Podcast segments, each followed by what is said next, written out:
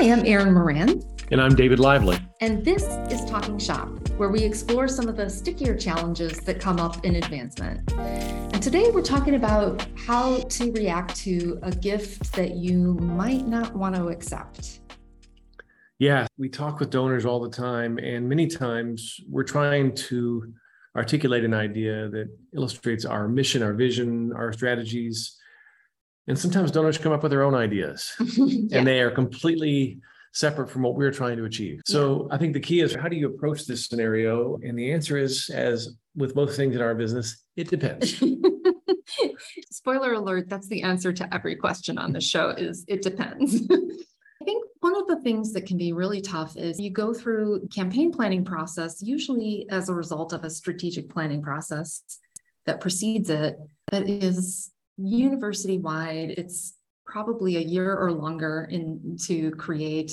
It involves so many people and at the end of it, it, it culminates in focused priorities that the institution agrees are going to move move you forward and that's what you usually take into a campaign planning process so typically the campaign is built around those initiatives and the challenge is any gift is, of course, appreciated. It's always wonderful when a donor wants to make a gift. Let's say that for sure.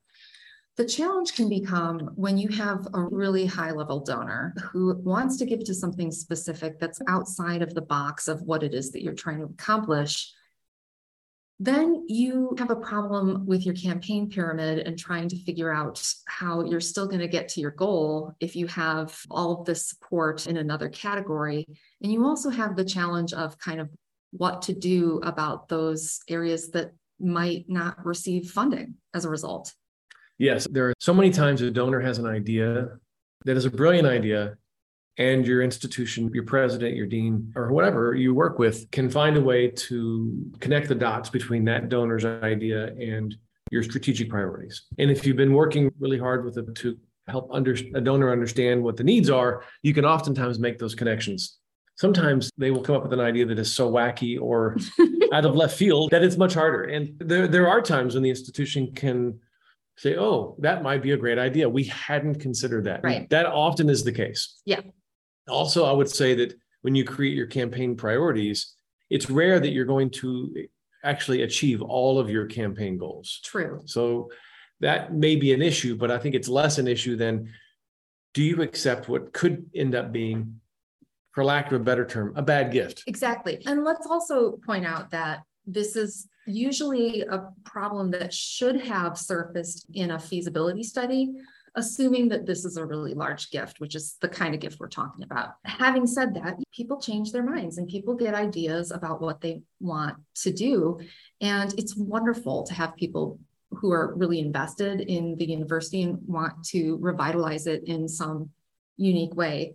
But it just can't, it can be a sticky issue. And the, one of the hardest things in the world to do is to have a conversation where you really get down to the point of trying to steer the donor into another direction. Yeah, and we all learn to be donor centric. We all focus on what the donor wants, but when what the donor wants is not a clear priority, or even beyond that, is actually something the university does not want, it becomes a real challenge because the donor may decide to shop this thing around somewhere else. Yeah. Yeah. And they, the, your gift that would have been your gift ends up going somewhere else. And let's think of some examples. I think we, there are really interesting examples of challenging gifts. The first and most obvious for me is a gift that we call a gift that eats. yeah. A gift that eats is one where a donor makes a gift to you and it forces the institution to then go around and spend millions of more dollars to actually execute on what the gift is trying to achieve because probably the gift wasn't enough. Yeah. So let me give an example of what this kind of looks like. Let's say a donor comes to you and says, oh, I want to create a, a, brand new program. So I'm going to give you all this money to start this new program. But of course, it, let's play this out in real life. If you're thinking about what financially it would take to not only start a program, find the space, find the faculty, find the, the administrative staff, but also to continually fund that, typically you're going to find that even a mega gift may not be big enough to really sustain that. And even if you get the initial funding, the seed funding to do all of those things, if you get the entire bucket of funding to start a program, you're still going to have programs that evolve and change.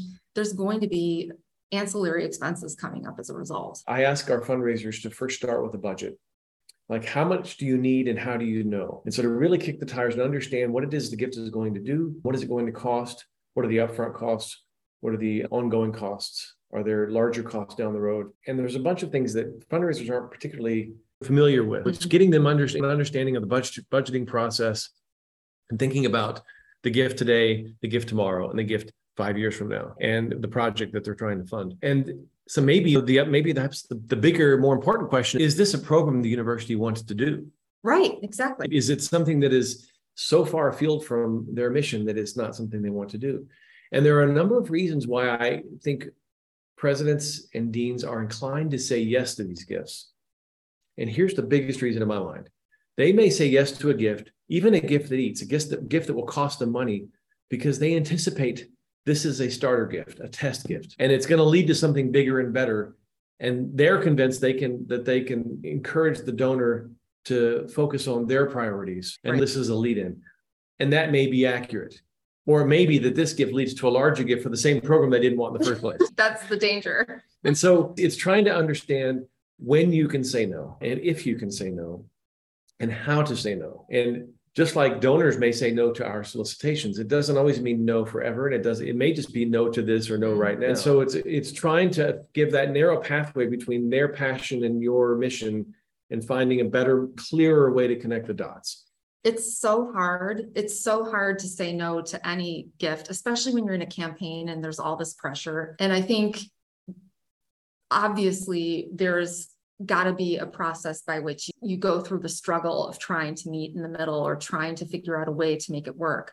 But at the end of the day, I think it's really the most donor centric and respectful thing you can do to say to the donor that for whatever reason, the institution's direction and what it is that they're trying to accomplish aren't aligned because the worst thing you could do is accept a gift and then basically give your donor the sense that you are going to take things in a certain direction and then they don't go that way. That's got to be a real disappointment to your donor. Absolutely. And then there are also things that might be challenging for your institution's brand or your mission if you accept the gift. I'm going to say randomly, let's say someone wants to offer you this, they want to create a new museum on your campus for wooden shoes.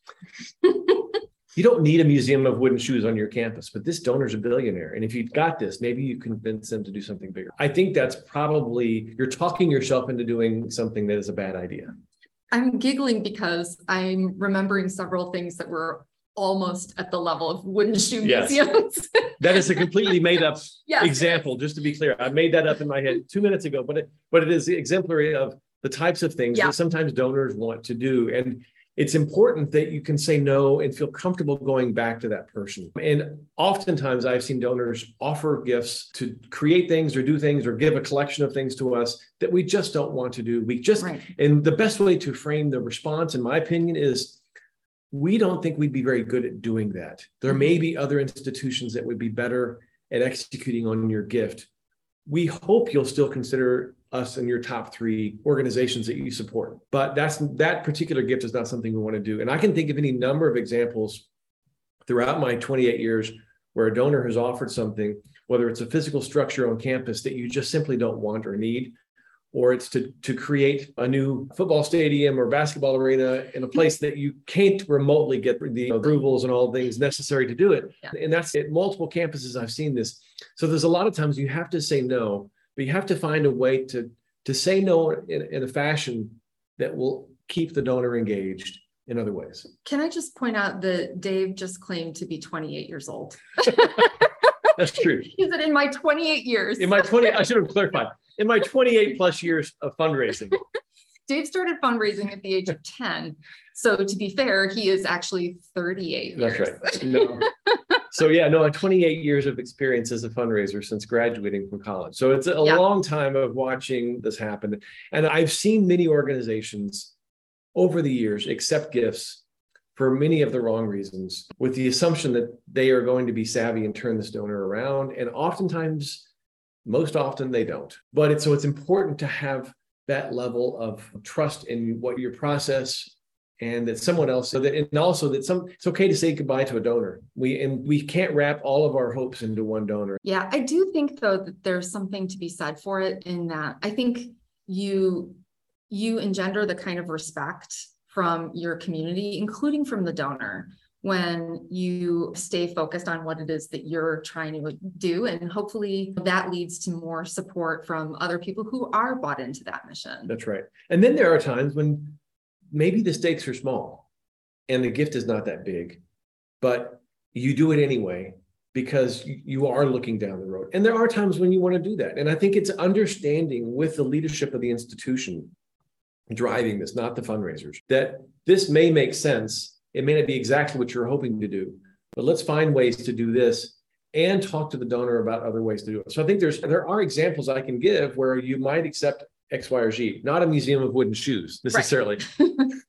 I do have to say that artwork is such a great example of yeah. this type of thing. I've seen artwork come up so many times because typically you you can't have if you have a university museum, you can't have a collection that focuses on every single thing. There's going to be your collection is going to focus on specific types of artwork. And this is a very common thing to come up that somebody may come to you with valuable artwork that represents sort of an area that's not part of what you're focusing on collecting.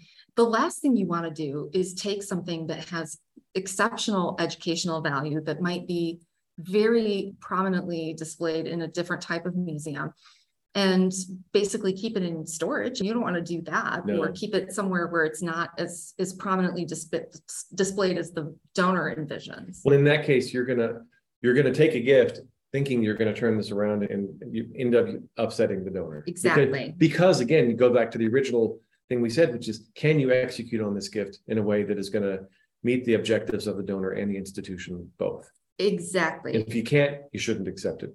Exactly. Okay, I'm going to throw a little a little wrinkle into it because I've seen this too. What about when somebody wants to make a gift like that? Maybe let's say it's not so far afield that you would necessarily not accept it, but for the fact that it's a challenge gift. So in other words, the donor wants you to raise an equal amount from your donor base. And let's say it's enough of an amount that your donor base that would have been solicited for a campaign priority is now being solicited potentially for this other area. So I think the biggest question we would have is this other area important enough to the institution that it could be consolidated into our priorities? Right. And so in some cases, yes. And again, it goes back to most of the donors we work with are really smart people.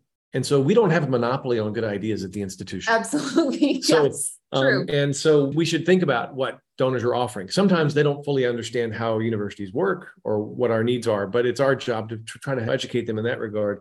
But we don't have a monopoly on good ideas. So there may be a really great idea with a matching challenge that is a wonderful thing we should do, and we should yeah. pursue it, even if it might dilute the overall set of objectives we're trying to raise money for. However, I, to your point, I, I can see where, yes, you take this big gift and they're going to create a challenge. In that case, what we typically would do is we try to articulate what that challenge would look like. Right. How many prospective donors do we have at the relevant levels that could meet this? And if we can't do it, maybe it's not a one for one challenge. Maybe it's a one for two challenge or something where their gift is going to challenge others to do it, but it's maybe it's not maybe it's not going to be at the same level as their support. And again, it's trying to manage expectations because you can turn it to, to quote one of my colleagues here, you can turn a good thing into a bad thing by accepting this gift right. and telling them you're going to do this thing and then you don't actually achieve it.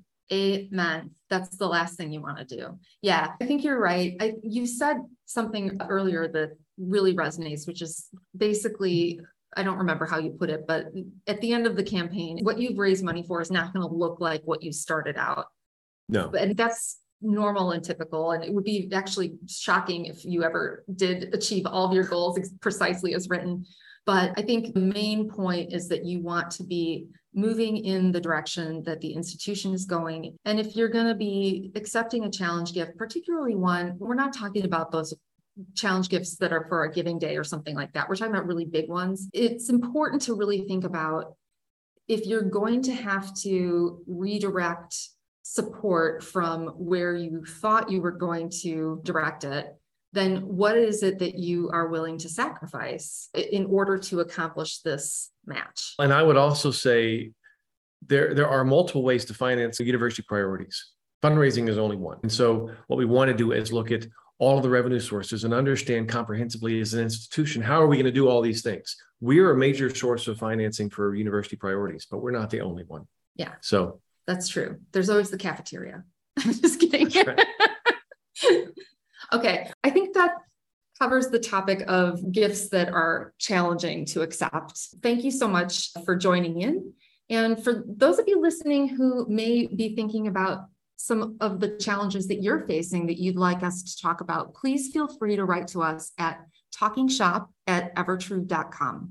And if you have a really cl- large collection of wooden shoes, please do not send it our way. All right. Till next time. Take Thanks. care.